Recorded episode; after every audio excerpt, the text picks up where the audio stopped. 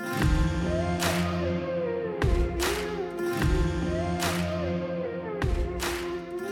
right, guys. Today I'm joined with uh, I've got Mac Hereford here again. We've got Cole Potter with me. He is the founder of Hutson Clothing Brand. Um, I want to get into what what all is about Hutson. I want you to tell us everything about it. But before we go there, tell us just a little bit more about yourself. Where are you from? Where you live in? How'd you grow up? All that stuff. Yeah. Um, first of all, thanks for having me. Um, uh, my name is Cole Hutson Potter. That's where Hutson comes from. Um, 26 from Tullahoma, Tennessee. It's about an hour and a half south of Nashville. Um, yeah, so grew up there and then went to Carson Newman for one year, played football there. Um, didn't love it there, transferred to MTSU, uh, finished school there, and then lived in Murfreesboro for about five years, one year after college, and then um, moved to Nashville and been in Nashville for about three years. Talk to us about how you got into the world of like fashion and creating your own brand of clothing and hats. What was your inspiration for that? When when did that whole thing start?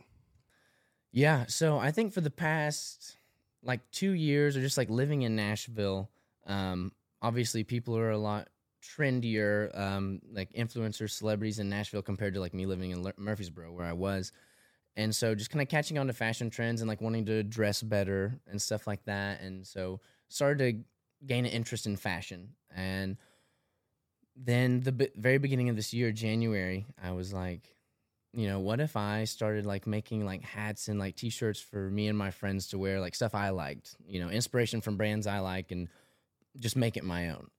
and then so kind of started working on some designs, some stuff that I liked, um, thought looked cool, and then it kind of progressed into okay, what if I made a clothing brand and then was trying to come up with a name, like came up with just like stuff that was like a sentence for a brand name, and then kind of just came back to like okay, what is what would it be about? And it, it would be you know about my inspiration, wanting to like express myself creatively because you know I work in tech right now, I do nothing creative, and so just looking for that outlet, and so at I think the beginning of February, I was like, I'm going to make a clothing brand. And so started working on those designs, started having to do so much research about stuff I had no idea about. Like I have my background and nothing, nobody I knew had anything to do with clothing brands, fashion, or anything like that. And so it was a huge learning process and I'm still learning like every day. Um, but yeah, just an interest in wanting to like create my, uh, or express myself creatively and um, start a clothing brand. Yeah, that's awesome, man. Congrats, dude. I wish you nothing but the best. I hope this thing blows up and, and it goes huge. I know Mac has been supporting your stuff for a little while now. I mean, I, I, I love the I love the I love supporting anyone who chases their dreams and does something a little bit different. I mean, Ryan, especially with your situation, just like taking some time off, going, you know, full steam ahead with all this podcasting and stuff inspires me. And then Cole, obviously, with your company, it's it's sick. And I, I'm curious. So take me through the process, like because I, I've look, I've thought about that kind of stuff before. It's like okay, it would be sick to have a brand. How does that work? So do you have like a distributor, and then like you did you you made a design, then you went to a distributor, or how did it, like take me step through like a basic walkthrough of how it really works because I'm curious myself. Like I don't even know where I would start if I wanted to start a clothing. Yeah, that's brand. a good question. Like, are you just printing shit in your garage and then like packaging it up, or what's going on over there? Um, so how that I also had to figure that out. Like, wh- how the how the hell do I you know get some art on some shirts? So like printing was a a big thing to figure out, and thankfully I had a a friend uh, Chase at Barstool who actually helped me with figuring out printing and everything. But because um, he has a clothing brand as well. Um, get the designs and I send them to a place in Mount Juliet that prints my stuff. I get my blanks. So the blanks are the the t-shirts that they print on. So get those from LA because I wanted really high quality stuff. Um, and they had the perfect like fit, feel. Um, so the shirts come to me. I drive them over to Mount Juliet. I send the people in Mount Juliet my designs um, they put them on the schedule to get printed on. Um, I go over there and when they make a sample, they put the stuff on there, um, and I say yes, this is good, or we need to make that a little bit bigger. Um, and then they take the full box of however many shirts I ordered and they print on them. And within a week they're good to go. I go pick them up, and that's kind of how it works. And is that the same way for the hats as well, or is the hats a different process? That's a little bit different. Also from LA, um, I have a guy that you know most of the, the resources I have are just like through Instagram or through friends of friends. So I just saw a guy's account on Instagram, and I like the way that he did his hats, like the puff print that we Yeah. got on the H. I thought it looked great, and so I just messaged him, and we started working together. And so I send him my designs that I want, um, and he just ships them over. We've actually got we've sold out of these uh, these natural and black ones like the first day, and we're, we're only going to do one restock because we want it to be hard to get everything, and so that'll be here. Yeah, exclusive. yeah, I like that a lot. That's cool. Limited quantity drops, and so this and the navy um, will be here in two weeks, and then we won't restock anything. Yeah, I like the black and white. Uh, I like the red and white too that Mac's wearing. It just gives like a super vintage, old school baseball feel to it. Mhm. Like Yeah. it's sick, dude. I like the yeah. We didn't want to go just the white. We like we like the cream because natural is kind of yeah. You can call it cream or natural. It's the same thing, but um, it kind of goes with everything. Instead of if it's white Right. and white and black or white and red, it, it kind of gives off a different vibe than compared to the cream color. It's more like warm, more neutral, easier to pair with stuff. Nice. Mm-hmm. Were are you pulling inspiration from other fashion brands? Like you know, like what clothing lines and are you looking at to pull inspiration for when you're coming up with your stuff? Yeah, I think the biggest inspiration came from uh, Kith, the brand Kith. Um, uh, Ronnie Fieg owns that. Um, I've always liked their stuff, everything they create for probably like five years, five or six years. But yeah, Kith, they're um, they're cut and sew, so they're obviously a lot further ahead than we are. But just the inspiration of one designer creating a brand that means a lot to them, and then other brands like uh, Rhude, um, a brand called For Those Who Sin, who's actually the guy that owns that. Um, he's from Tullahoma. Oh, nice. Um, He moved after high school, and he's I think he's like ten years older than I am. Um, but he has a huge brand that he just does like personal stuff for like the biggest names in Hollywood. And so I actually reached out to him for some guidance, some inspiration, and you know, basically what he said was just, you know, don't follow the money, follow your heart. Like whatever you think like looks good, like however you want to express yourself, do that. And so I've kind of used that inspiration. That's awesome, man. Talk to me a little bit about how you two guys met, because Mac is the one that put us in contact, obviously. But I'm just curious, where you, did you guys meet on a golf course or how? I actually, so I'm fascinated in the same way that Cole was talking about. He likes, you know, clothing brands, uh, and and was wondering why he wanted to create his own. I'm always fascinated, and I love like, again, I think it's really fun when you see a brand out there. It's new, it's unique, it's you know, it's there's not many of them, and they're all. That's the thing I like about the different fa- like some of these different fashion brands that are started by people is they're all different because they're an individual like Cole um, most of the time creating this brand. So I saw his hats somewhere on like Instagram or something, and I was like, "Dang, I got to message this guy." Like, one, I would love to be connected to him, and I, hey, those ads are working. I would love to see what he's doing, and and and again, like it's big to me when I see anybody do something that's, it's not like it's out of the norm, but just it's uh they're creating their own path. That inspires me, and I'm like, one, I want to get to know him, but also I want to rep this guy's stuff. Like, seems like a good guy. So I reached out to Cole via DM, um, and then met with him, and he gave me a, a hat and a shirt. I've already repped the shirt, already repped the hat on like numerous pods, uh, but love the stuff. And yeah, it was the first time we ever met was because I DM'd him and went and picked up a hat and shirt.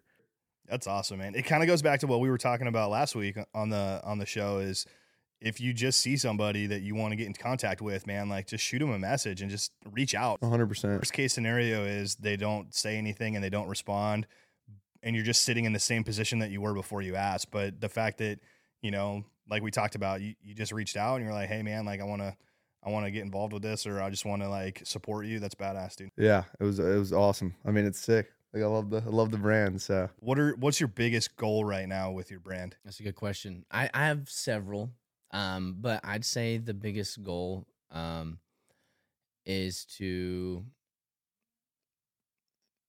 within about a year and a half, be cut and sew. And so, what cut and sew is is right now we have we use t-shirt blanks from another company that makes t-shirt blanks.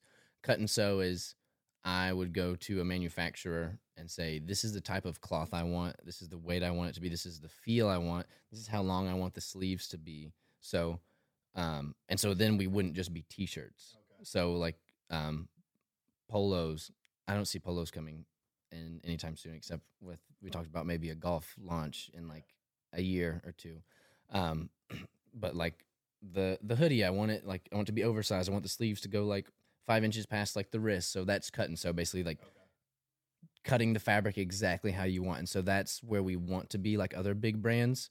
But right now, obviously, you know, we launched a month ago, you know, September 23rd was the, our opening day. So, um, we've got a ways to go, but I think, um, we're moving very well, almost sold out of our first collection.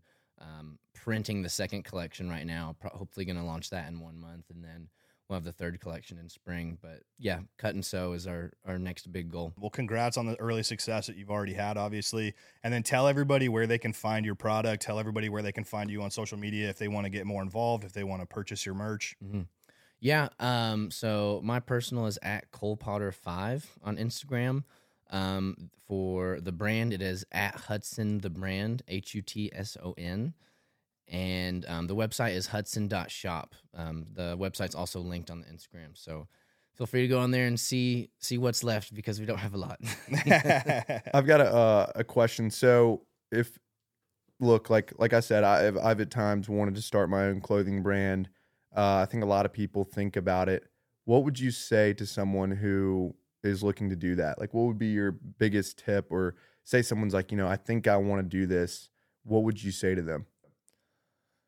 if you really want to do it, don't don't half-ass and don't second guess yourself because I have almost done both. I've second guessed myself, but half-ass it is where you're gonna not make a great product. Like it's not gonna be something people want. Um, if you want to do it, do it and set yourself up for success. You might not know how to do that, but you have to be resourceful. Reach out to people, like reach out to you. Want you to you know wear the hats. Reach out to hey, you started your cl- clothing brand. Just reach out to people, and then as far as like second guessing yourself, in the middle of creating it, I'd be sitting there at night, um, like looking at designs on my phone, like, what am I doing? I, you know, I work in tech and have never worked in fashion or anything like this. Like, I'm, what if people hate it?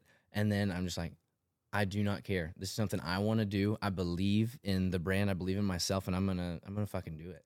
And so, don't second guess yourself. Just And then how do you so like again an- another question on like clothing brand stuff.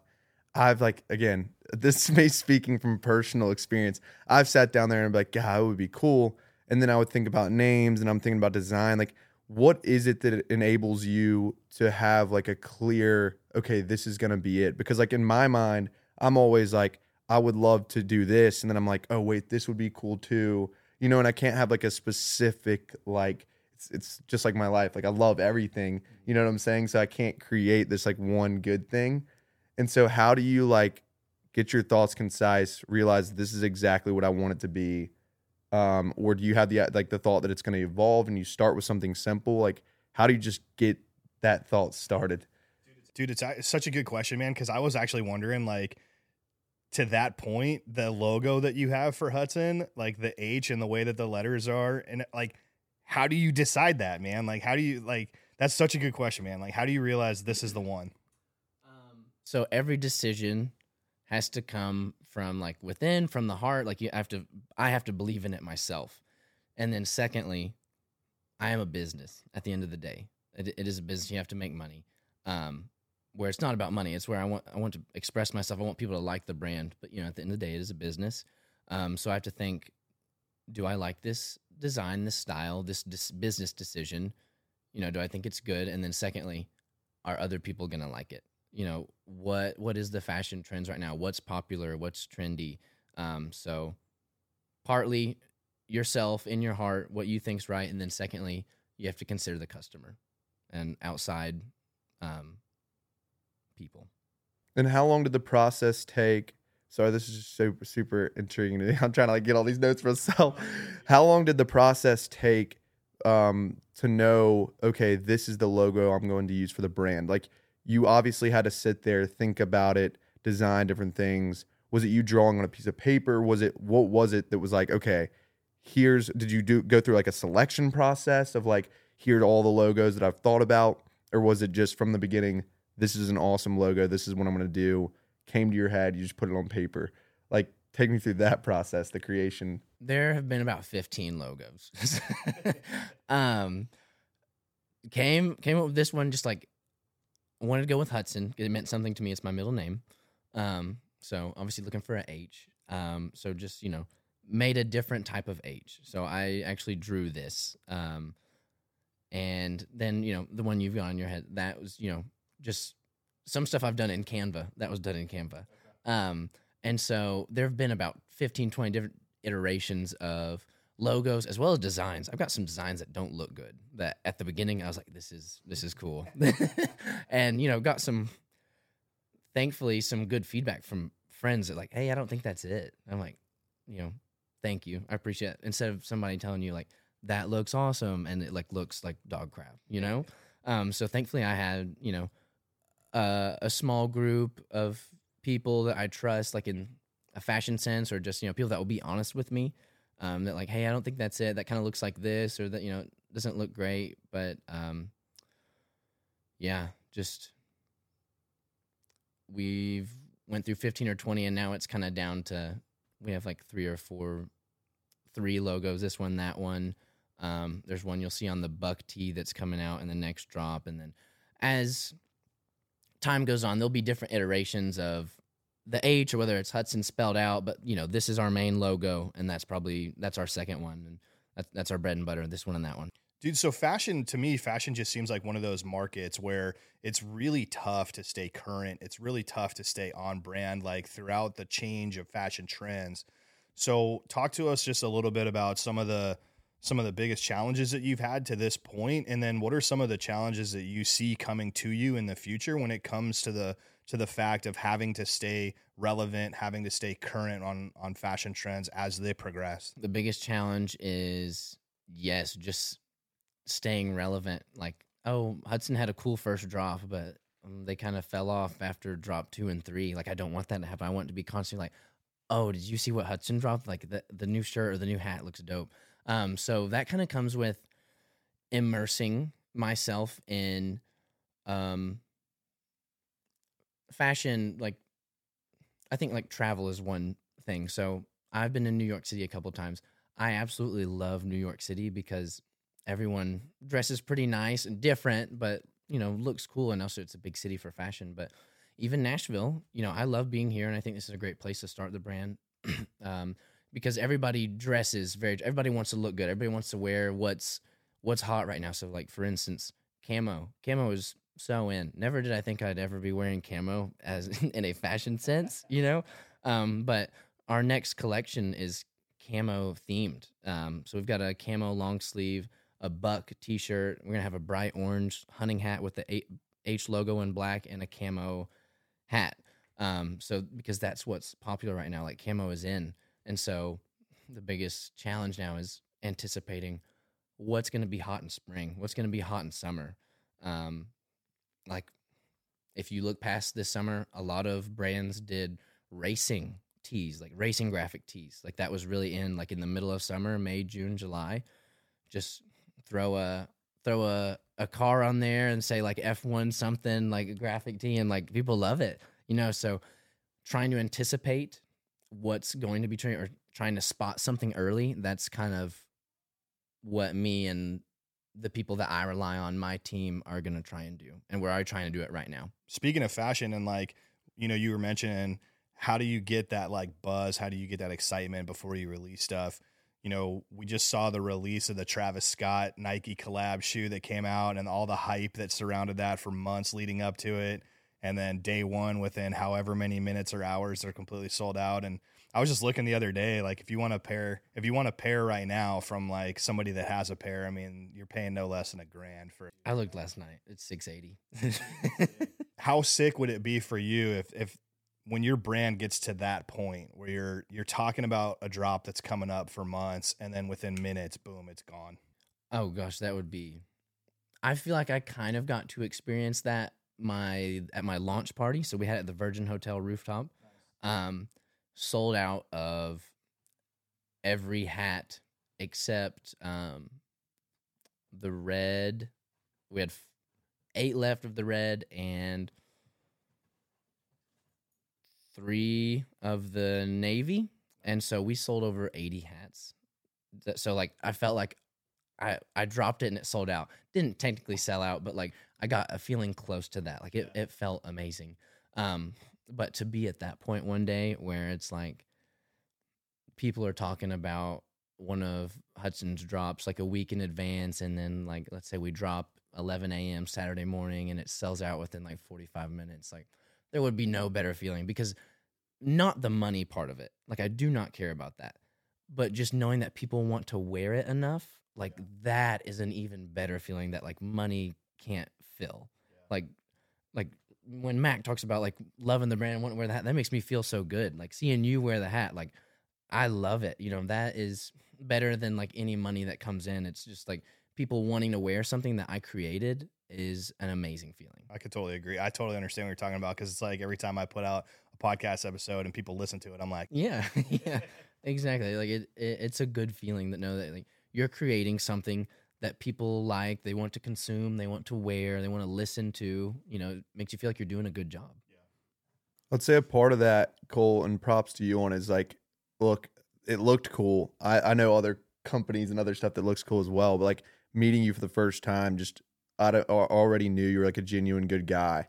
And I think that helps a lot too. Is like, I want to wear stuff for people that I know are doing good things, you know, um, and, and spreading love. And like, that's why it's like, I love to rep it. You know what I mean? I like, know you now. So I'm like, oh, like I'm going to rep it. Like I like it, but now I'm repping it every single day. Cause I, you know, I met you and stuff. So I think that's a huge thing as well. Yeah, and it's refreshing. It's refreshing to meet somebody that's trying to create a business, but they're doing they're doing it for the reason of just pure creativity. Like it's something that you're passionate about. It's something that you enjoy, and you want other people to enjoy it. And anything else that comes with that is just a byproduct. But to know that your heart's in the right place and that you're doing it for the right reasons, that makes it even more. That makes it more incredible. Yeah, I appreciate that.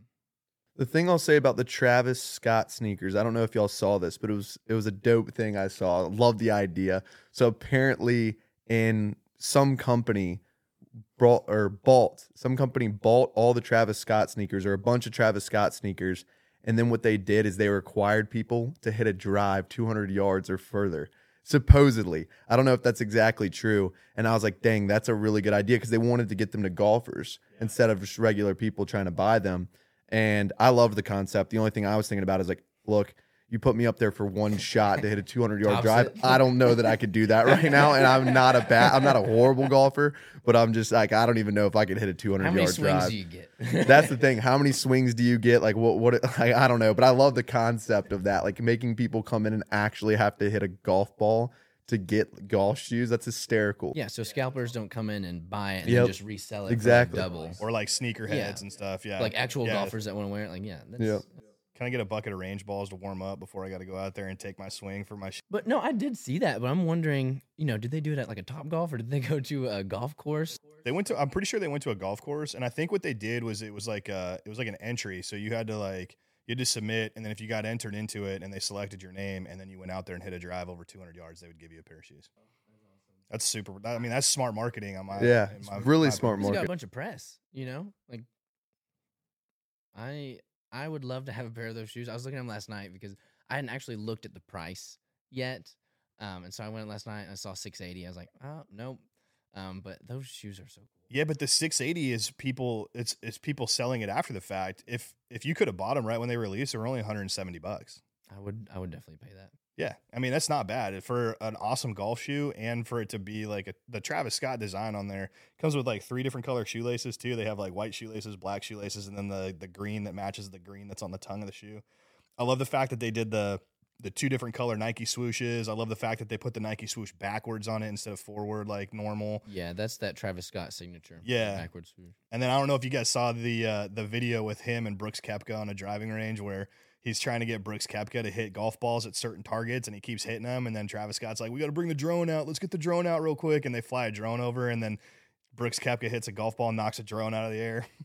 oh man, no, I didn't see that. I saw the pictures that they took, and um, they look pretty cool. But overall, they did a great job with um, that shoe, and I hope they have another drop because I'd love to grab a pair. I know, me too. I might have to go take out a personal loan just so I can go pay a thousand bucks for somebody to give me a pair. So speaking of Brooks Koepka, did you guys see the uh, the interview that he did recently where somebody asked him if he would get in a boxing match with uh, like who he would want to get in a boxing match with on against somebody on the PGA Tour?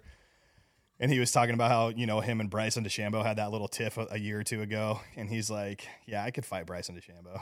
Bryson would definitely win, right? I don't know, man. Bryson Bryson got big there for a minute, but I just feel like I feel like he's just a soft kid. Like I think Brooks, I don't know, there's just something about Brooks's personality where I feel like he would just switch it into another gear and and it wouldn't really be a fair. I feel like. Brooks has the past the personality to be the one to win the fight, but then Bryson just like the the physical part of it. I think Yeah, no, but I think Brooks is still bigger than him. is he really? Yeah. I don't really know what what the outcome would be, but I would love to see a Brooks Koepka Bryson DeChambeau boxing match LIV in action pay per view. Would be pretty nuts. How sick would that be, man? That Let's would do be it at That Bridgestone Arena. so much money. Yeah, yeah. that would make a be lot of money. And then we could hype it as like, well, they're both on LIV Tour, but you know, it'd be funny if you could hype it as like a live guy versus a PGA Tour guy. That'd be even better. Yeah, that would be nuts. Oh, actually, that one. Also, when did boxing matches become so popular between like celebrities? Like that, that's like that's the thing now. Is if Yeah. like two celebrities don't like each other, they want to support a cause or something like boxing matches. I guess it started with like the the Paul brothers. That's what I was about to say. The It's- Paul brothers, It started before then. They did celebrity boxing matches before the like Logan and Jake Paul got into it, but they're the two that made it so Yeah. popular to where it is right now. Yeah, they're, they're masterminds of marketing. I mean, it's crazy. Like years ago, yeah, like you said, it was probably already going on, but then the Paul brothers come out and start doing it. And I think the first one I remembered was, was it one of the Pauls fighting? uh Who was it that they fought? Who's the guy, the basketball Lo- player? Logan, oh, uh, I know Logan fought KSI. Uh, Jake fought was it the Floyd? short. He sh- he fought that shorter basketball player. Who is it? I'm, I'm gonna look it up right now. That's the one that I really remember. And the funniest thing was, I remember after that, I, I Robinson? think- Nate Robinson, Nate Robinson. Nate Robinson. Yeah, yeah, yeah. So after that, Paul brother fought Nate Robinson. I remember seeing like a TikTok of them knocking Nate out, and I commented on it, and I was like, I want you know Jake Paul next or something. and it was like when I was like popping off on TikTok and stuff, it was hysterical. I mean, I like started to get some uh, traction, and then I was like, okay, wait, I don't, you know, this would be interesting. He's a lot more well trained than I am. Mac's kind of a celebrity. We need to get him in a boxing. Match. I know, match. right? Mac, who would you want to get in a boxing Yeah. match with? I don't know. There's no one I really have any beef with uh, to be able to box, but I've definitely thought about the whole boxing thing. I think it's a cool concept, and I, I'm not opposed to it. Like if there was someone who was like, "Hey, I would really want to box you," I think it'd be a great thing. I think we could get some, you know, do it for a charity, Mm. um, and maybe even do it like Bridgestone Arena or something. That Someone who has some cool. beef just could come out of the woodworks who wants to, you know, brawl. If anybody has beef with Mac, let us know. Yeah. Yeah, Yeah. and then I, hey, I, I would do it. I would, I would do it, but I would want some time to train. I'd want like an adequate, like probably like twelve months, eight to twelve months, like almost a year to train. But I think that like that would be perfect. Like I would love to like dive back into training and just be like knowing that I'm outworking whoever I'm, you know, fighting against. Like I would train my like heart out. But uh, yeah, it's an interesting thing to think about. It'd actually be kind of funny if we did it at like the Tennessee Fairgrounds, make it a little bit more underground and like sell fewer tickets, but put a little bit higher price tag on it, so you only get a handful of people there. that would be funny. I like the fact that I like the fact that you started out answering that question by saying I don't really have anybody that I have beef with enough to box. Like you have to you have to have some hatred in your heart just to be motivated enough to box somebody instead of just doing it for fun. I mean, I could do it for fun if someone else wanted to do it for fun, but like it's just hard. Like I don't know. Like I don't know who that person would be. So We'll find them. Yeah. We'll find them. I understand where you're coming from though too, because fighting somebody, you could say you're doing it for fun, but there needs to be like a whole nother thing in your head that gets you motivated to have that kind of like aggression in that Yeah, moment, if you're basically. punching somebody, it would help for you to not like them. Yeah.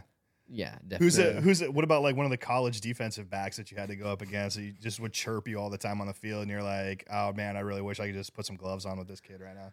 I mean, it wouldn't really happen like uh, in practice. I will say I would chirp a little bit, and Yeah. people would chirp back, and it would be the the reason I loved it during practice is because we could be butting heads during practice, want to just beat the heck out of each other, but then after practice, we'd be like in the locker room, like going to the shower, like, "Hey, buddy," like, "Hey, man," like, It was weird. Like you, you know, we could all turn it off. Like when we're out on the field, it was just a full on like Just brawl business. at points. Yeah, and it was like you knew that that was there was a separation between the field and the locker room. They always made that clear, and I was like, I'm glad that it was that way because a lot of times I feel like people try to bring things. They'll get in a fight in practice and they'll try to bring it into the locker room. It's just not how it is. It's kind of like a boxing match. Like you get in the ring, you box, you fight, and then when you get out, like it's cool to see those people always like dap each other up after a Yeah. round Yeah. or the boxing matches because I'm like, dang, like they were just beating the heck out of each other, and now they're you know shaking hands. Like to have that mental stability and capacity to be able to sit there and know at the end of the day, like, hey, it was a good fight, and not want to just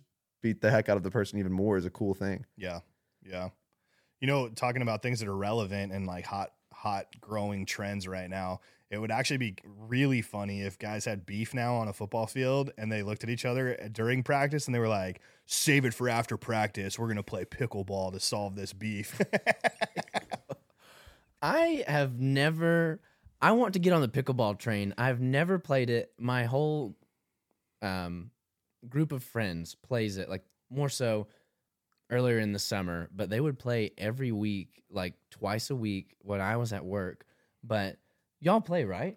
I play a bunch. Never played. My 70 year old father plays pickleball and I have yet to play. I don't even know where to go and get pickleball shit. Like, do you just go somewhere and they have paddles and pickleballs or do They you have go paddles everywhere. stuff? First of all, you have paddles for me. You know, website out there, Mac Hereford signature paddles. It's looking, it's going all fresh off the press.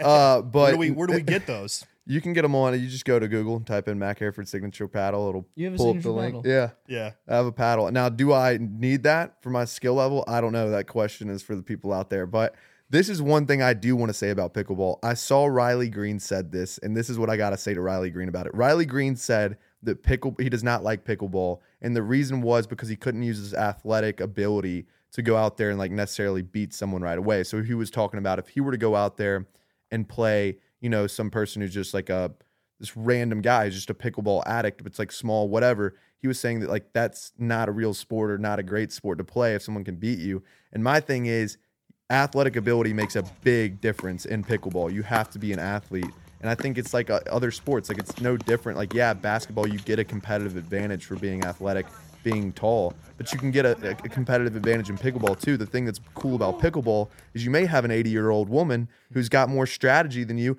who can play and can maybe beat you if you haven't been playing the sport long enough. But I had to clear that up because I saw he said something about that. I'm like, pickleball is a good sport. I like pickleball, and I think athletes like pickleball. And there's a the top pickleball players. If you watched the top pickleball players play, like like these guys are going all over the court. They're like, I mean, the the wear and tear on your knees and your body is insane, and the things they're doing are just unhuman at times. Like it's unbelievable. All right, I'm gonna be that guy for a second. Everything that I've witnessed when it comes to pickleball, you're you're standing still and you might move two feet. How are we calling this athleticism? Look, once you get out on the court and try to play me, and you see that I will move you around the court, and you'll be like a puppet moving around that thing, and I'll be, then you'll realize, then you'll be like, okay, I have to move. What's crazy? You watch people see a small portion. A lot of people see like a lot of these old people playing, which are like a lot of them are good players. Older people are not bad players, and a lot of them have an ability to use strategy. But why it's athletic? If you want to see athletic, I'm telling you right now, go turn on the TV, put on the PPA tour or whatever it's called, PPA. the MLP, PPA tour or MLP. Watch it on Is TV. it on They- ESPN? they stream 8, it on Ocho? ESPN. They stream it on actual ESPN at times. and I'm telling you right quarterly. now, turn that on and go watch the best players and tell me that it's not athletic. The if you watch pickleball singles, these people are flying around the court. It is unbelievable, and you will change your mind. They're not sitting around. They're I just think- dinking and dunking. You can't go in the what's what's talk to us about the kitchen, bro. Like, what's this whole nonsense? Like, you can't go in the kitchen. What? We can't get too close to the really short net. Look, I didn't make the game of pickleball, but whoever did was a smart man or smart woman, whoever it was. They were a smart person, and I'm telling you right now, the kitchen is just the line where like you can't go in there unless the ball drops in, and then you got to go in. Is that the nickname or is it technically? It's called the kitchen. Oh, like really? in the rule book, it's called the kitchen, and I Oh, don't know man. why it's called the kitchen, but I can tell you if you can't handle the heat, then get out the Then kitchen. stay out. You know what I'm Oh, saying? Stay What, out. I, Oh, what dang. I've seen. Stay out. Speaking of um, heat, getting fired yes, there up. is like you're not moving a lot, like a lot like tennis, but you Yeah. like you got to be like quit have like good footwork. But from what I've seen, the hardest part is like the touch, right? Yep. the touch. You got to have the touch. You have to if you're gonna be at the at the high level, you got to learn to dink. You got to learn to basically put it just right. I over told the you, net. dinking and dunking. It's a lot Okay, of dunk dinking. is over the top. Dink is down low. No, I don't. I don't know if dunking if that's a term in pickleball. Maybe it is, but the dinking part is huge. You got to be able to get low and put a little bit of touch on it. So it does require you to play the sport a lot. But if you watch these guys, especially in singles, you're going to be dinking, and the court is small, so you have to be so strategical. And people are running all over the court. Like I'm telling you, it's got a lot of athleticism in that sport, Ryan. And I want to see you out there, and I want to dominate you, so you can see that this is got a lot of athletic sport. in it. Anytime you're ready don't to go, disrespect the sport of pickleball. Anytime you're ready to go, I'll get my freaking Reebok pumps on. I'll give them a couple Yeah. squeezes, tighten them up around my ankles. Those things are We'll gonna pop there, when you start running around the court. get Let me there. tell you. Oh my God. have a gosh. country I'll, club day. Where I'll we get cover that three feet of space like nobody you've ever seen. Oh my gosh. And look, sorry, random story. So there's a crazy story, and this makes me think of Cole. You were talking about pickleball and compared it to tennis. There's a wild story that when uh, there was a, I think it was a Chinese ping pong player was training for the Olympics and actually quit ping pong because the ping pong conditioning was too hard to play tennis. So it's not always about the size of the court or the distance. It's I, I don't know. That story is wild to me. I don't even know really what to Yeah, say yeah. about it. You hear that, ladies? Size does not always matter. Oh my gosh. No, but the oh my gosh, Chinese ping pong players? I Bro, think that shit's intense, man. Now that I would call athletic. That is unreal. don't quote me on that story, but I'm pretty sure it was true.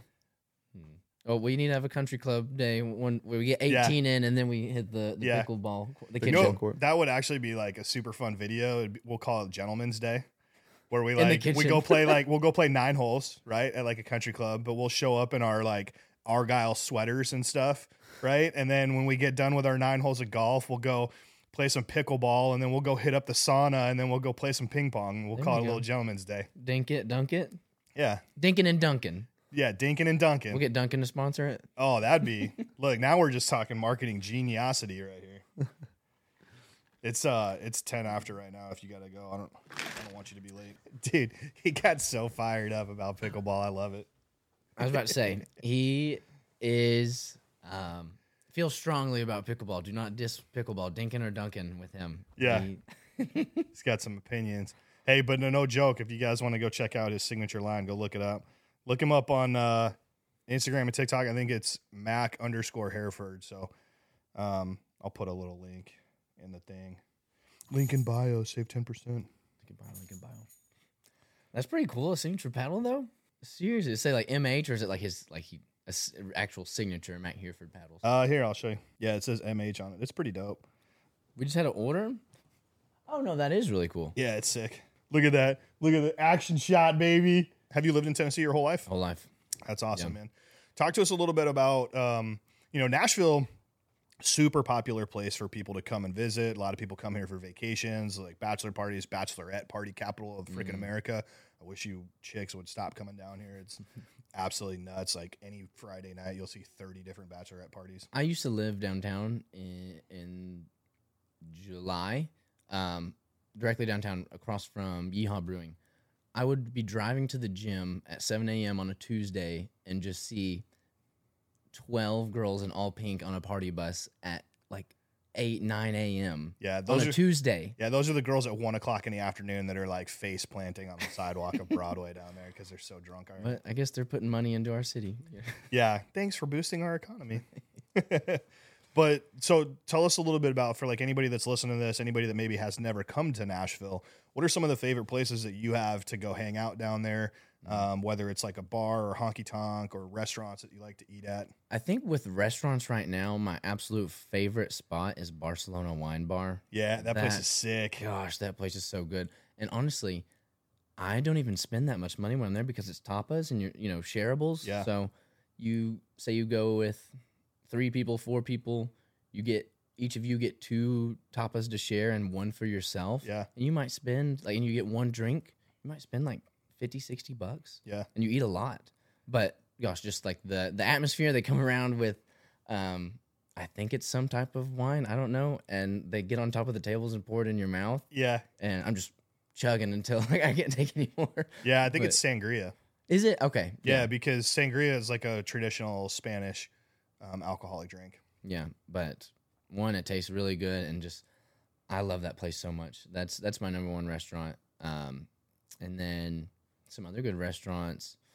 Um, I think Ernest Bar and Hideaway in Wedgewood-Houston, is a really good restaurant.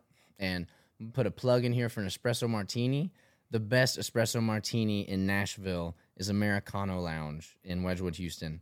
Cannot beat it. It is amazing. Okay. Yeah. Okay. So talking about restaurants in Nashville, man, I have my wife and I. We're just big foodies, Mm. and so that's all we do is like go eat at places. Also, shout out to all the dinks out there, dual income, no kids. There you go. but um, Dinks and dunks. yeah, dinks and dunks all day. This we're gonna. That's probably gonna be the title of this podcast. Yeah. Um, my favorite steakhouse right now in downtown Nashville is uh, Bourbon Steak at the top of the JW Marriott. Is that STK? Is that what, or is that different? STK is different. Okay. Um, Bourbon Steak. It's on the 38th floor of the JW Marriott Hotel in downtown. Overlooks the whole skyline of downtown Nashville. At night, it's sick.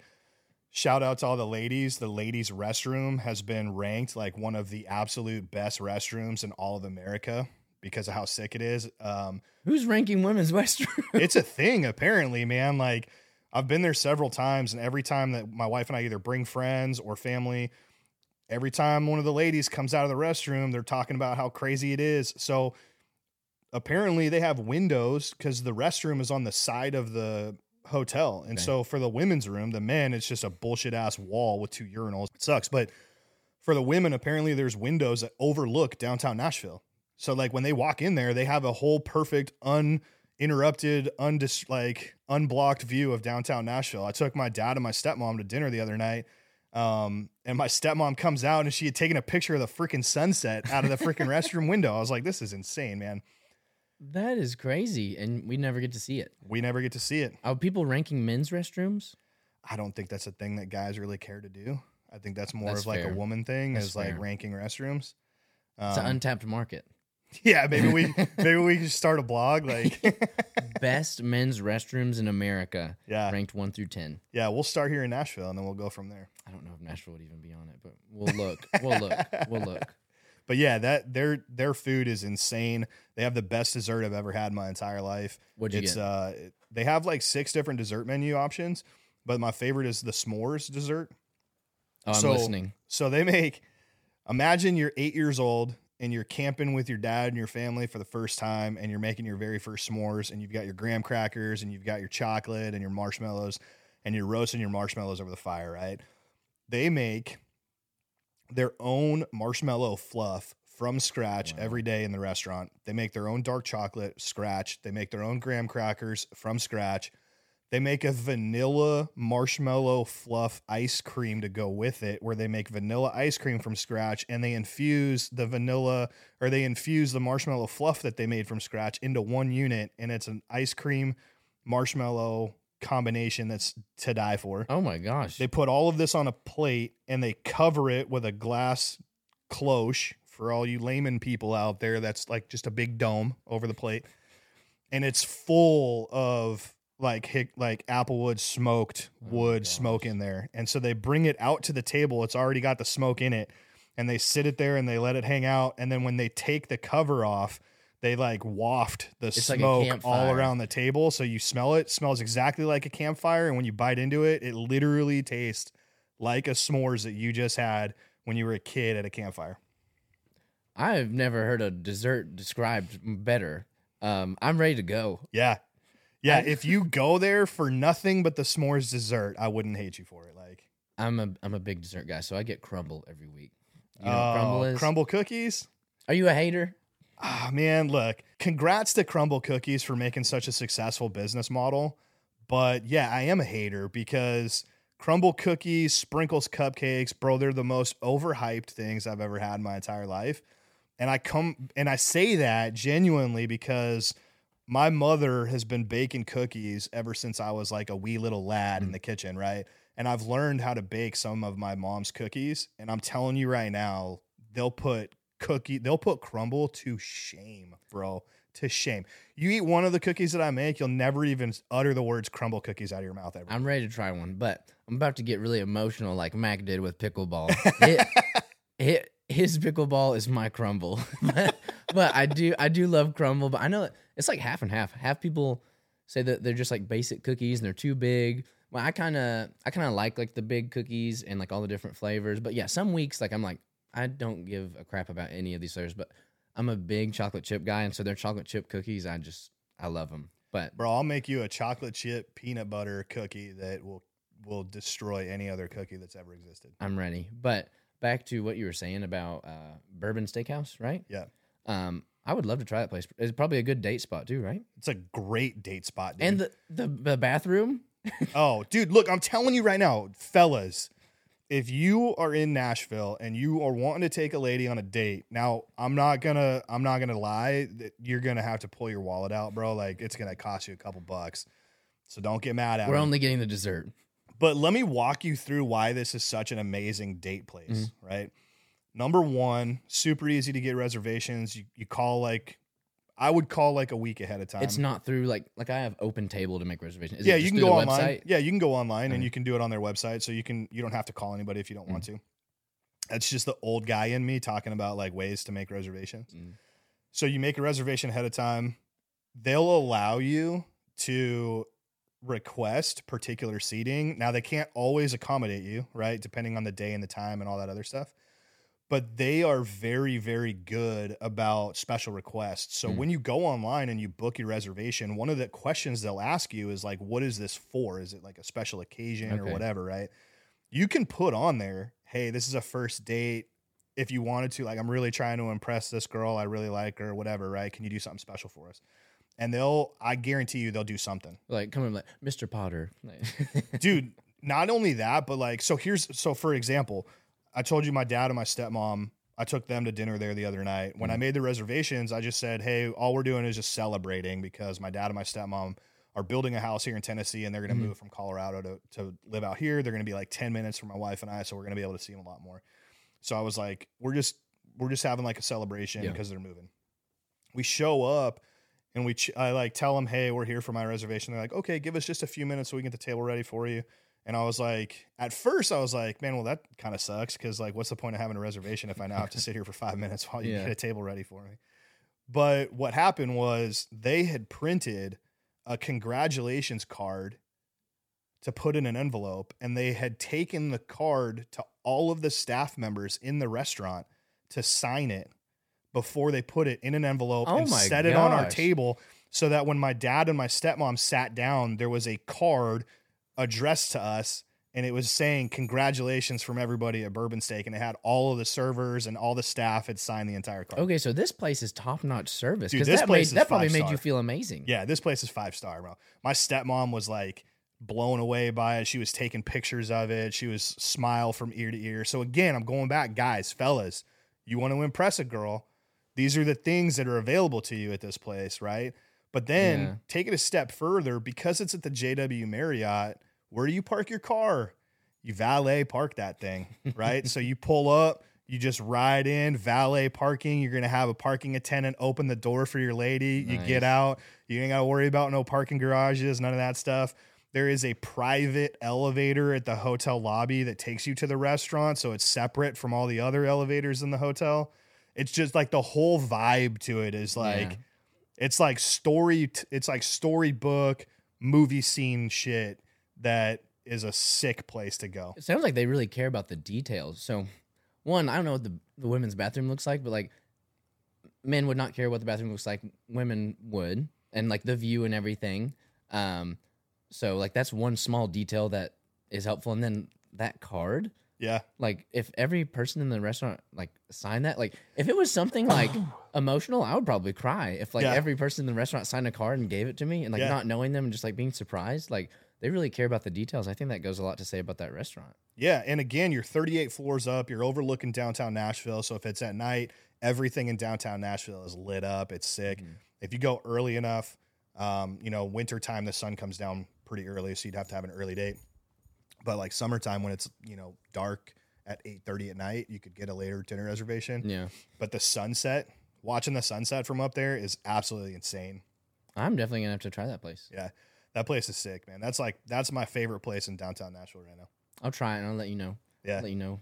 Yeah, you gotta let me know. I'm Uh, definitely gonna get that s'mores. Like, I'm a big desserts guy. Yeah, and then they have five other desserts. It's so funny too because the first time that my wife and I went there, we went with my sisters. They had come into town from Arizona, and the there was four of us. They have six dessert options. So I'm like, why don't all four of us each get something different? Mm. We'll share it all. All of us can try all the desserts. And they're like, okay. And then I saw the fifth and sixth options. All of us agreed on one of them. None of us were excited about. Just reading the description, we were all like, nah, we don't need that one. Mhm. But there was another one where I was like, I want to try that one too. So we ordered five of the six desserts. And when they dropped off the desserts to us, they brought us all six. And our server looks at me and he goes, Hey, so chef noticed that you guys ordered five of the six desserts, but you didn't get the last one. And uh, he just wanted you to try it. So don't worry about it. It's complimentary, but like he wanted you to try it because you already got This place is top notch. Yeah. They really, they really care.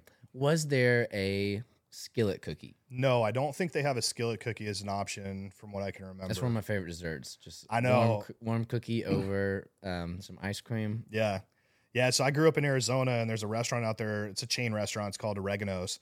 And they used to call that a pizookie, Yeah, a pizza pizookie. cookie. Old Chicago does that. They say pizookie. Yeah.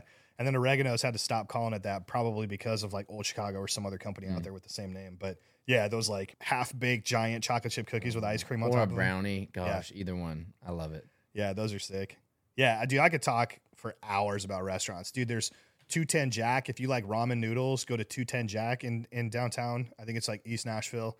I heard. Yeah, it's in Easton. I've heard about it It's like lot. one of the coolest There ramen noodle houses. a lot of restaurants in Easton. I think are more like Thai, Japanese. That I really want to try. That I've heard a lot about. Like that being one. Yeah, you can't go wrong, man. You know, the one thing that I am super disappointed in myself about is I've lived here for 13 years now and I've never once gone to Zany's Comedy Club. Really? So funny story. Um, I worked there for four years in college. Oh, shit. That's Yeah. awesome. Spent yeah four and a half years of my life like around that at Zany. So in college, um, lived in Murfreesboro. I would drive up to Nashville to work at Zany's like three, four nights a week. Nice. Um, killed the mileage on my car, but um, oh my gosh, so many Any- memories. I was to say, any Um, fun stories of your time working there? Um, I don't want to name names. Yeah, yeah, I can't name names. Just like out of respect for like the club. I'm really close to everybody there, like in the management. But um, we had so sometimes I would work the green room. The green room Yeah. um is the where the artist is, and um, I guess one cool thing was um I had Bob Saget. All, all I did was bring him a water one time. He didn't want anything, anything at all. Um, Rest in peace, Bob. Yes, uh, amazing guy, Danny Tanner. We love you.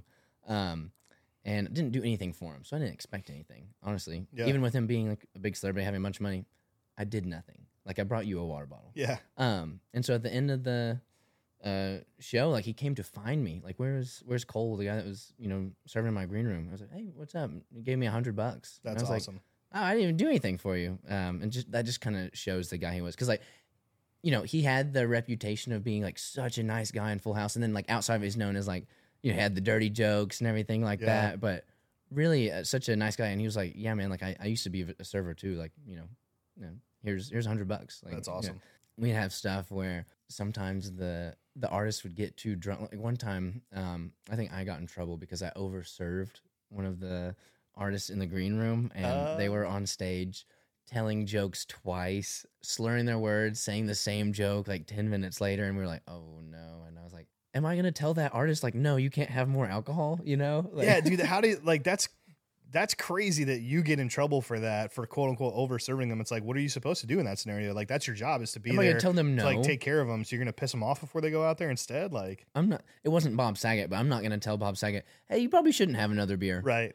but more so maybe it would be like they wanted a whiskey ginger and you kind of put half water in there. Yeah. you know, like what the fuck is this? But Yeah, um, but yeah, just a lot of a lot of memories and stories of like finishing a shift and then the comedian whoever it is like comes out and where are we going y'all we're like oh hell yeah and so we occasionally would hit broadway but more so like bars in like east or um, melrose the Okay. um, the underground parlor yeah melrose parlor um, but yeah they would want to go places where there weren't a bunch of people but Yeah. really really fun times fun stories um, like my favorite comedians i saw were um, Rory Scovel is probably one of my favorite comedians. Nice. I've got to see Shane Gillis. He's really big now. Oh, dude, he's hilarious, man. Have you seen his new stand up? I've seen clips of it. Yeah, it's absolutely. You need to watch it. It's so funny. Um, Dave Attell, um, George Lopez. Um, over four years, you can imagine a bunch of people. but Dave Attell's funny. George Lopez, actually, uh, one of the guys that I met through the podcast. His name's William Wilson. He's a custom clothier out of North Carolina. He makes custom suits. mhm. He does the um, he does the winner's jacket for the uh, the NASCAR race in North Carolina that just happened like a week or two ago. He, Oh, that's he huge. Custom designs a winner's jacket and then presents it to the winner of the race afterwards. Um, he's good friends with George Lopez and goes and plays in his celebrity golf tournament in California every year. Oh, that is awesome. We need invites to that. Yeah, yeah. you hear that, William? We need to. We got a couple of golf Put us on golf the list. guys that can be on your foursome if you need some extra people to come play with you. Put us on the list. Zany's absolutely great place. Um, great people that run it. Great people that work there. Um, so many memories. I love that place. And one thing a lot of people don't know like about Zany's, I think in Nashville, but if you ever want to see stand up, go to go to Zany's. Now I'm pretty picky about comedians, given I I would be working for four years and just hear it while I'm like taking orders. Monday nights, I think they do like six or eight comedians just from like around the southeast or anywhere come in, and like it's it's pretty good, like pretty Like an open mic night. yeah, and so it's not. It is open mic, but it's like you have to submit to be entered into the open mic. Okay. Mhm. It's not just like anybody can go up there. Oh, that's cool. I know Theo Von goes up there all the time and works on his material because he lives here in Nashville. Yeah, and I think I think he has a I think he has a residency where he like does like something once a month. I don't know if actually I think he doesn't have it anymore, but when he first did. So funny story. I actually sold merch for him one time at Zany's. Really? Um, he finished his show, super hilarious. Um, and I was outside selling T-shirts for him. This was like 2017. I was like mm, 19 or 20. Um, and I'm just sitting out there selling his shirts, and he just walks out there and is like, "Who's selling my shirts?" And just looks at me, he's like, "Damn boy, you wrestle?" Just he said, "Look at that neck." Just it. Uh, he was hilarious. I was like, "Yeah, I wrestled in like eighth grade." That's But, hilarious. Um, yeah, just sold his shirts and he was like, "Cool, man," and just like went inside. Great place. Dude, he he's doing his own podcast now too. It's like I feel like that's kind of become the thing now for stand-up comedians is Mhm. to have their own podcast. I feel like it's more consistent and like you get to know the comedian a little bit more rather than if you're a comedian, what you do is you go on tour and Yeah. then you can only see them in on stage or somewhere where on their podcast they're still like saying those jokes and being funny. So like Yeah. you get to see more of it, and then that makes you want to go to a show even more. Yeah. You know, Yeah, it's super smart. And dude, shout out to Joe Rogan for making that like a super popular and successful thing to do. I think I don't know where they would be in the podcasting world if Joe Rogan hadn't become so successful and hadn't blown up to the point that he is right now. I don't know that we would see stand-up comedians like making a podcast a regular thing to promote their brand. Like, honestly, yeah, I don't know. And God, when he was that like five years ago or even longer with for Joe Rogan?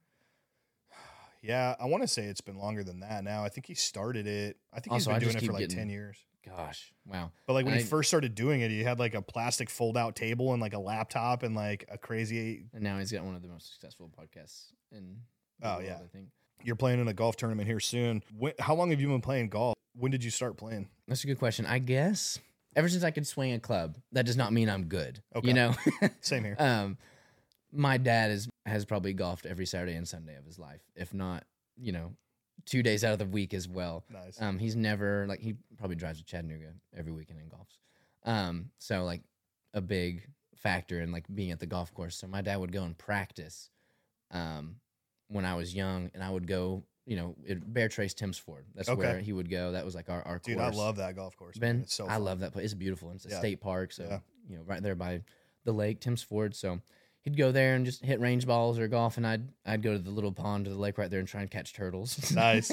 and sometimes I'd bring one home and like not not show them. Yeah. just keep it in the car. I have and a then new pet. later that night, I'd be like, "Hey, I got to show y'all something. I got a turtle." but back to you know golfing.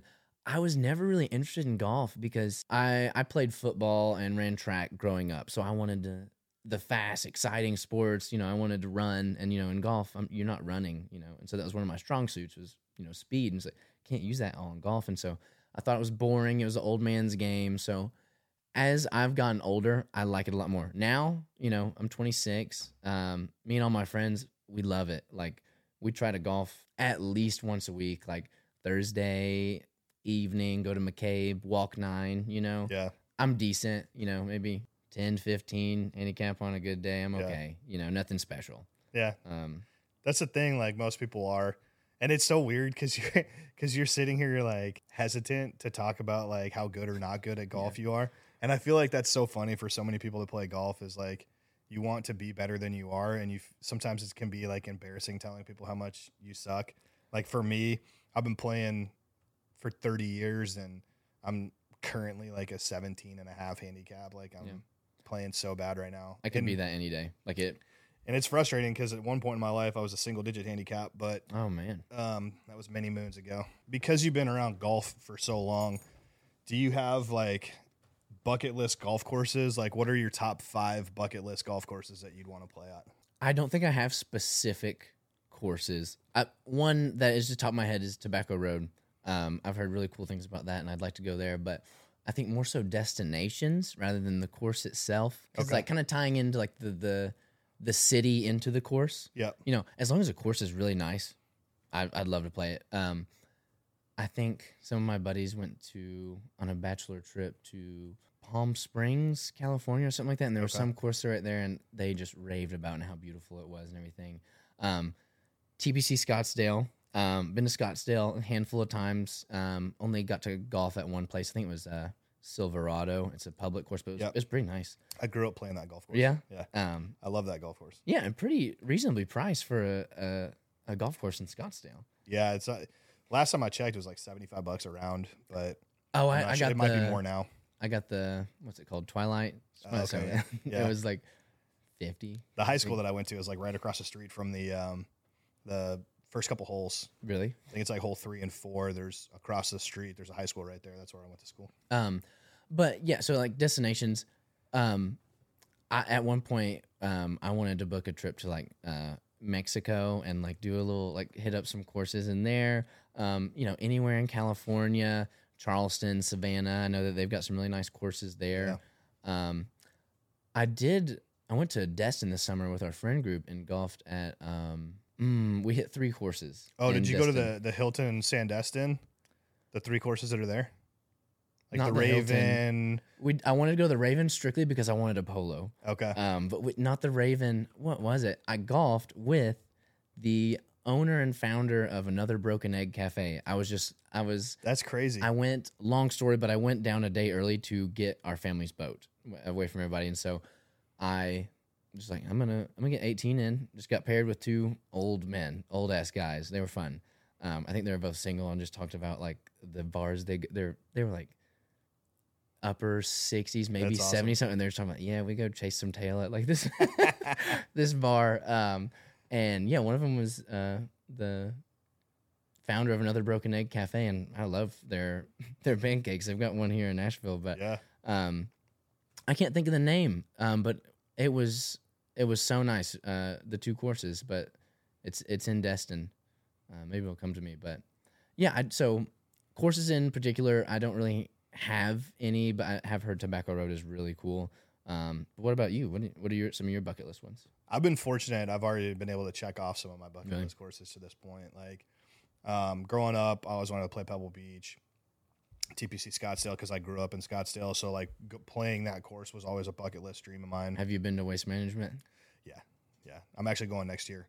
Um, I'll be there with my boys for the Wednesday pro am, and then I'm going to stay there the whole weekend. I'll probably go catch a couple rounds as well. Okay. So. So me and my friends went last year for the first time. I think it's one of my favorite vacations ever. Yeah, it's the coolest event ever, and it's always on the same weekend as the Super Bowl. And then which sucked. last year, were you there last year? You Mhm, said, yeah, yeah. So you were there during Super Bowl week, which is like, it's twice now that that's happened, where it gets absolutely out of hand. Ubers triple the price. Yep. Lines into the bars. Yeah, You better get there early.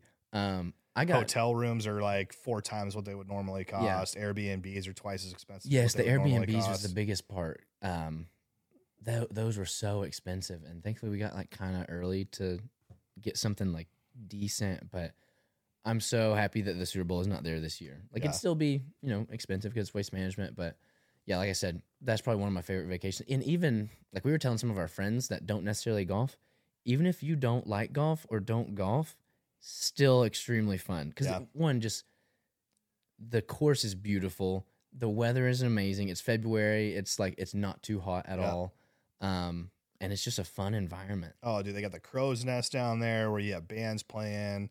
I know the Saturday before the week of the tournament, they always have they have a concert series that they do now. They set up an entire concert stage inside the Coliseum at at the 16th hole between the tee box and the green, and they'll have performers come out and put on concerts, and so you can fill all the grandstands around the 16th hole, and you can watch people put i on think i've seen that i forgot who was i think dustin lynch is one of them yeah, and, and funny he went to my high school Nice. so, but uh, need to ask him for tickets but um i forgot who else but yeah i did see that once I got old enough and had an uh, you know my own money, then Mhm. I I've played TPC Scottsdale. I played the stadium course and the Champions course. Champions course is significantly harder than the stadium course, in my opinion. Um, stadium course, I've I've been fortunate enough to play it over a dozen times, and I've two years ago I played for the first time ever with all the grandstands built up before the waste oh management. just I was there like better I was there like three weeks before the tournament. It makes the golf course look like a totally different course when you're there, especially the 16th hole. Any better right day, you like it better with it's this so much more. It's so much better. Um, you know, the 16th hole at TPC Scottsdale. Any other day of the year when there's no grandstands built around that thing, it's like the most mundane par three that you'll ever Mhm. experience. It doesn't look like anything. Um, you get a really cool view of the McDowell Mountains behind the green, like really far out in the landscape. But other than that, I guess it's it kind of short par it is three. a nice course, but I guess it probably just looks normal, like a regular Yeah. nice course. When you have the stands around, you're like, this is it. Yeah, it looks it looks epic with the grandstands, but like any other day of the week, you're like, it's just a regular golf course in the desert. Um, but yeah, I played there. Um, I've played Harbour Town twice now. I just I just got back from playing Harbour Town like not too long ago. Um, I played Pebble for the first time this year. I got to play Mm. all three courses out there. That was sick. Um, I played Tobacco Road not too long ago.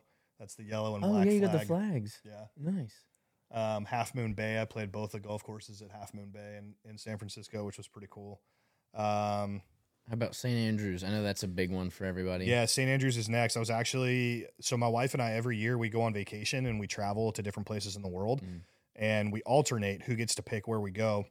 That was nice. COVID kind of threw our schedule off, so I got to pick two years in a row. So I picked um, this year and I get to pick next year, and that's why we went to Pebble Beach this year. We stayed like two weeks in um, S- San Francisco, Napa Valley. Just had an awesome trip.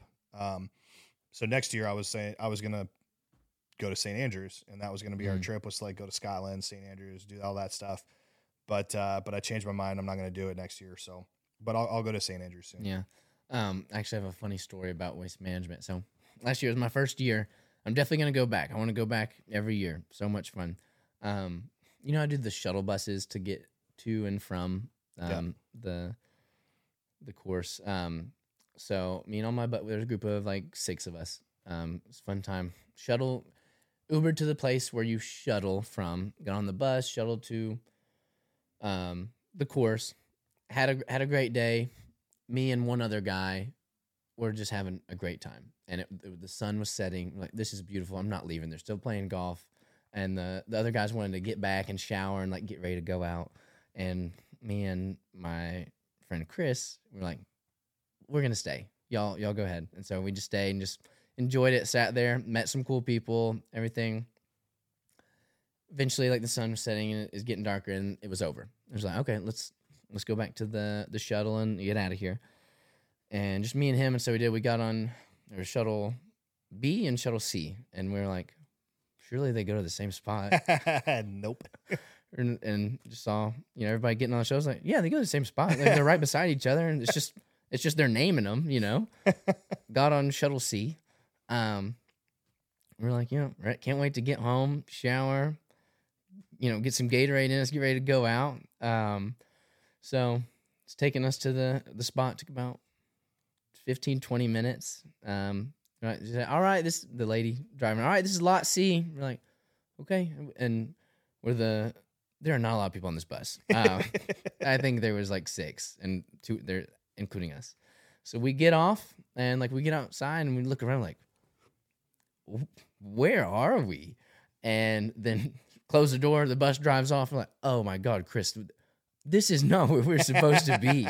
and we're looking around. This is in the middle of nowhere. this like, and it is, it's nighttime now. Yeah. Um, two people get in their truck, another two people get in their car, and they drive off. And we are sitting in a parking lot in the middle of nowhere, like in the desert. and we're like, oh my gosh. So it's lot C, wherever lot C is. And we're like, all right, let's try and get an Uber and like see where we're at. We are about 55 minutes away from our, our Airbnb. Like we Oh, went the geez. exact different direction. Also, trying to call Ubers, no one was close. No Uber, Lyft. And I was like, Because they were all probably taking other people like to their houses. no, like like searching, searching, 10, 15 minutes, searching, searching, nothing. Like, Chris, where the hell are we? Like, what? So lot C was not the choice, and so we just start walking. We walk to a, a main road, and we're walking past like businesses that are like shut down. This is the middle of nowhere. Um, we get to like a main road where it's like four lanes, still not busy at all, and we're just like, like throwing thumbs up, and we see a guy. Actually, no, this. I was about to say had a Uber thing on the front windshield. They did not. The guy was completely random. Um, pulled up. Y'all need a ride? Like, I'm looking at Chris. I'm like, how else are we gonna get home? Yeah. And he was like, y'all have Zelle? I was like, no. Do you have like Venmo or Cash App? He's like, no. And Chris was like, I'll download Zelle. Yeah. um we get in this car with this random guy that like you should never uh, anybody listening that is younger or anything or even just any age do not ever get in a random car when they say like they'll take you somewhere that's 50 minutes away in the middle of nowhere because that was really stupid of us but we paid him a lot um i think it was like 50 60 70 bucks something like that to take us to our just gotta do what you got to do, man. Chris zelled him and he dropped us off at our Airbnb. He said, Y'all have a good night. If we get back and all the guys are ready, um, ready to go out pregame, we're like, We've had a a, a journey, so give us a second. Okay. um, took us like two extra hours to get home, but yeah, so that's what me and Chris call our lot C story. That's so now hilarious. this year we'll make sure we're on the right bus. Yeah, yeah, that's important. There's some places down there where you can park your car and you can walk in instead of having to um like drive in there or we had a Uber in. rental, but I think we we just didn't want to because we were we were drinking. Yeah. That's why we wanted to use the bus. Yeah. No, it's dude, that's anybody that wants to go to a golf tournament, That's the one. I'm telling you right now, waste management, it's not like a golf tournament, dude. Whatever your thought is of what a golf tournament is, that this is not it. This it's is like a party and people are golfing. Yeah, dude, exactly. It's it's rowdy. Imagine just like I don't even know how to describe it, dude. Just imagine going to like a music festival slash backyard I think barbecue music festival is a great way to describe slash it. like frat party. Like it's insane. Like there like there's vendors that get drinks, get food. I mean, um just like like last time 2K golf was there like taking pictures so like I sat up on a throne of um golf clubs and like I got to put on a crown and everything and like hold like uh a big trophy and just like took pictures. it like there's like so many like different vendors and like cool stuff for you to do and like oh my gosh the uh the pro shop. I don't know if pro shop would be the the Oh, merchandise. the store. merch tent, dude. It's Oh my gosh. massive. I spent too much money in that thing. I got the coolest light blue waste management hoodie that I am that I absolutely love. Feels so good. It was 120 bucks. Most I've ever spent on a hoodie, but I know the rest of my friends got like three things and we all spent like 100 bucks in that store. but can't wait to go back, man. Dude, the other thing too about waste management that I don't think and nobody ever talks about this because the hype around the waste management is always the party atmosphere Mhm. and the rowdy fans and the noise.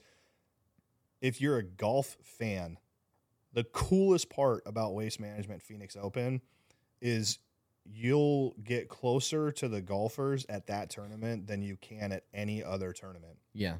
I've been to a couple different tournaments now. It's nuts, dude. Like I remember I went the last year I went there. This was before LIV Golf and PGA, Mhm. and so Phil Mickelson was playing. He was teeing it up on the ninth hole, and Cole, I'm standing eight feet from this man. He's teeing up his shot, Look at his nice calves. and I'm eight feet from him, dude. And he hits Yeah. his shot, and I'm listening to him talk. Like I'm listening to him mumble under his breath because he's pissed. He didn't hit a good tee shot. Hideki Mount, like you can sit there and get closer to the golfers at that tournament than anywhere else. The spots where they walk from like one green to the next tee Mhm. box, you can just you're high fiving Yeah, dudes. you're right there on the, like, the ropes, whatever. yeah, man, it's it's so so cool, and especially if you get on the back nine, if you go out to like hole thirteen, um, that green, it's a par five, and so you get to see if you stand on the green, you get to see some pretty cool approach shots into that Mhm. green, um, but there aren't as many people that watch out on the back nine as they do the front nine.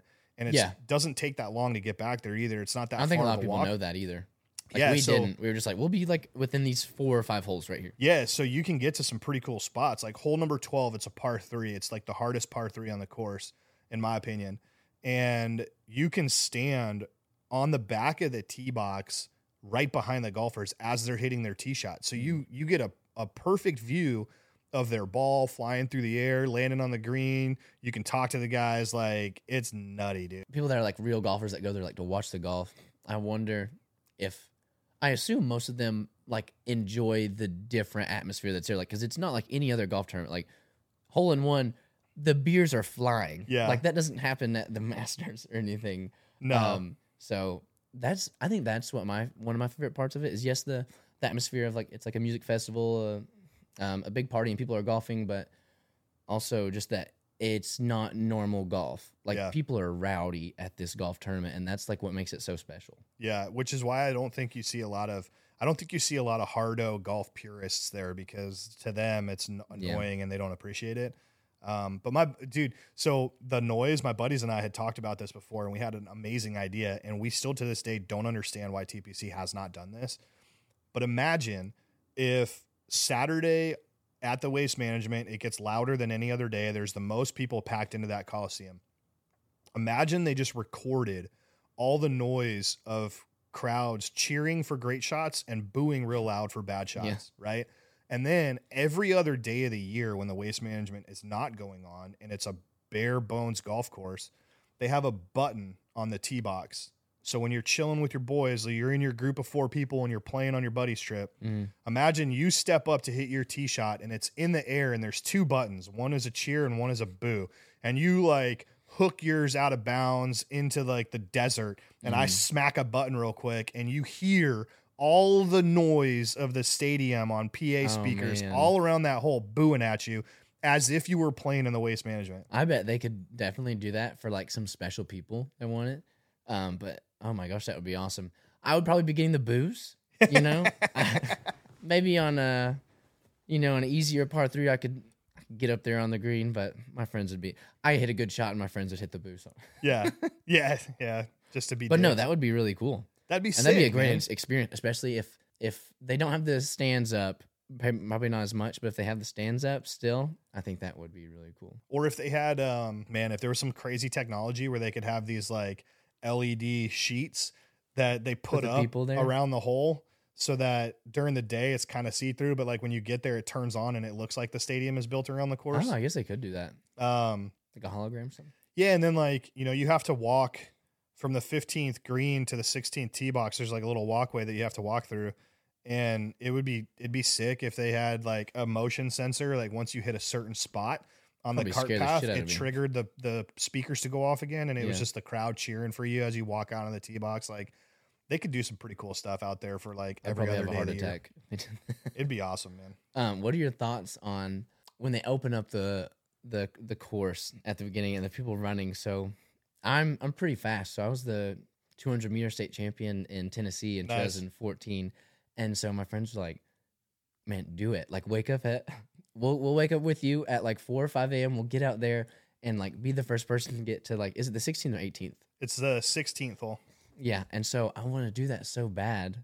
Um, just that'd be a great experience to say that You out there it's like running the with the bulls, but Yeah. not, you know. Um, but like kind of something like that. And so we we wanted to do it so bad, but um, we'd always go out the night before and be like, oh, it's not like in the middle of the night, like it's not happening tomorrow, is it? No. So we tried three nights in a row and just never woke up early. Dude, you know the majority of the guys that are out there waiting that early in the morning, they went out the night before and they never went to bed. They just stayed up the entire night and they wait out there. They start lining up at like three I did not think morning. about that, and that is Yeah. an option that we'll have to. yeah, they just go hard. They just go hard for like two days straight. Maybe leave early Yeah. the next day. Yeah, we could do that. Also, just a little tip for anybody that might listen or watch this: if you do go to the waste management and you do want to be one of those people running to get to the 16th hole, on a Saturday morning and you are there early enough to be in that crowd of people to make that run, there are two different ways to get there, and people always go both ways. Routes. There's two routes to get there when you're on the golf course. Taking the right or going. yeah, Keep going straight. One is like you go straight to the right, it takes you behind the clubhouse and Mhm. behind the 18th green. And then the other way is to go to the left and it takes you around the 18th hole and back behind the 17th hole. The fastest way to get there that I that I know of is to just go straight. You go past the 18th green, past the clubhouse, you go past past the practice putting green and the driving range, and it's a straight shot straight to the 16th hole. Okay, now we know. Yeah. If you go out to the left, you have to go the entire length of like a 460 yard par four. Then you got to come around a 300 yard par four to get to that hole. If you just go straight, you can literally cut like a diagonal right across the golf course and it takes you straight to the Yeah, no, I know what you're talking about because we we hung out there in that spot. because um, you just you run past the clubhouse and then you run along the 10th hole and the 10th green and the 16th green they are split by one hill so once you get past the 10th hole you're right there at the 16th green Mhm. Okay, noted. Now I know that's the route I'm going to take yeah and if we make it. And another tip that I would give you, and again, anybody else that's listening to this, the way that the grandstands are built around the 16th green, everybody has their own opinion on how they want to sit in a place, Mhm. right? But my opinion of the best place to be is get there early and get all the way in the back of the grandstands at the very top and either be on the 10th green side or kind of in like the corner. There's a spot right there. If you're on the very back of those grandstands, you can watch everybody play the 16th hole, right? And you're all the way in the back so you can stand up. You don't have to worry about being in front of anybody. Mhm. But anybody else that's playing, all you have to do is turn around and you can look down and you can watch everybody finish the 10th hole and you can watch everybody start the 17th hole. Oh, So you can literally watch three holes of golf from that one spot all day long. You never have to go anywhere. in the back. If you're standing all the way at the back of those grandstands. Okay, noted. I've I've got my trip planned out. We just Yeah. gotta. I think we have our flights booked. We just need to book the Airbnb. Yeah. Um, did you ever? Did you always do like a general admission pass, or did you ever get any of like the the different clubs or anything? I've always do- just done the general admin um because you can get to everywhere in the course and it's it's like 30 or 40 bucks I think and then you can get everywhere you want. yeah. Um, I've been fortunate though. I, I still have friends that live out in, in Arizona, and Mhm. so I've had I've had people offer me club you know club passes and stuff like that. Um, my buddies and I every year they do it every year. I've only been able to go out with them once, and so I'm really looking forward to this year being the 2nd Mhm. time. But a buddy of mine has a hookup where we get these like VIP passes on Wednesday during the pro am. So you get a wristband that gives you ten drinks at different.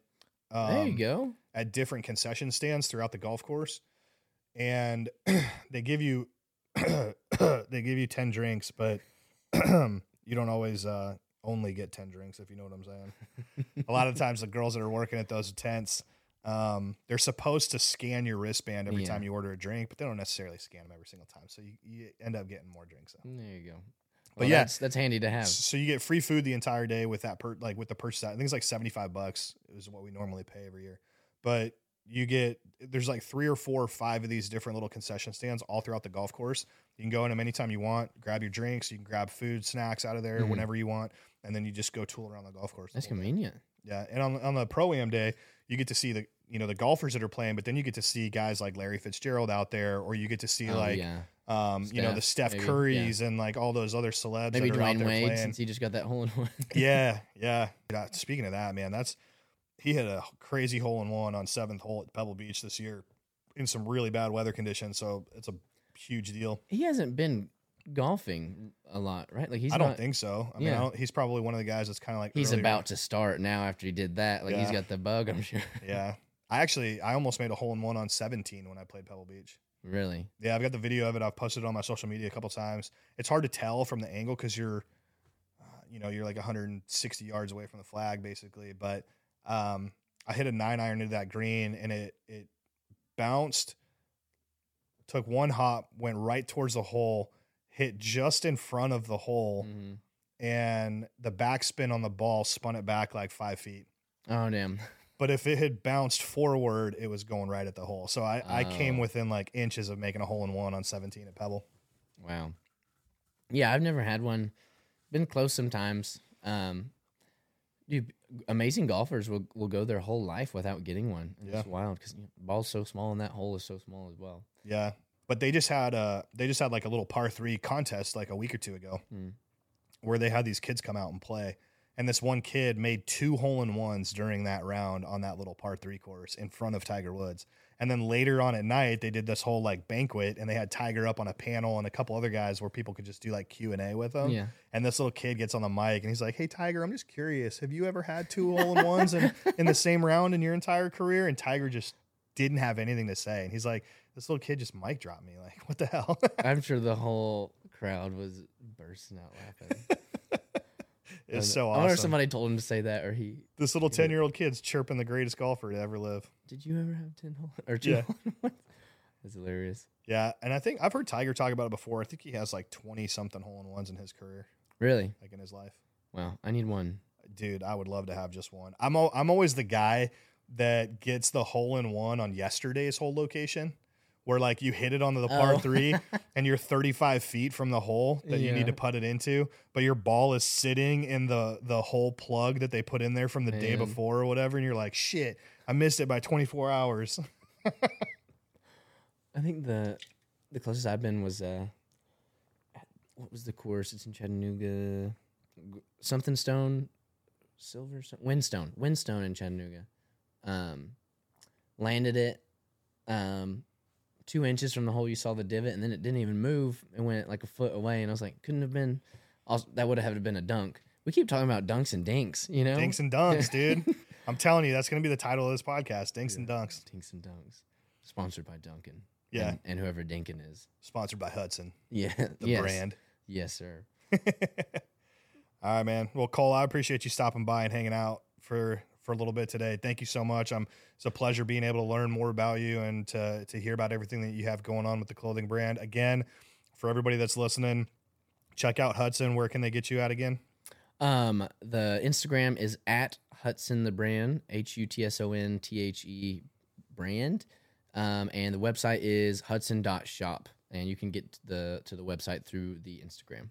And what is what's the the two biggest things that you have right now are hats and t-shirts. Do you have anything else in inside your brand right now or no? Um, we have hats, t-shirts, and um a tote bag, a canvas tote bag. Okay. Um, and but in the future we'll have um more stuff like button ups, hoodies, stuff like that. Awesome. And you guys got to pay attention. They do limited drops, so they're not always readily available. You guys have a new drop coming up here soon. hmm Yeah, we don't have a date yet. Okay. Um, the everything's being printed and made right now, so probably be finished within about a week and a half. Um, so we're looking to drop middle of November. Awesome. Mm-hmm. Well, if you guys like supporting small businesses, if you like supporting local brands, this is a Tennessee native, homegrown Tennessee brand.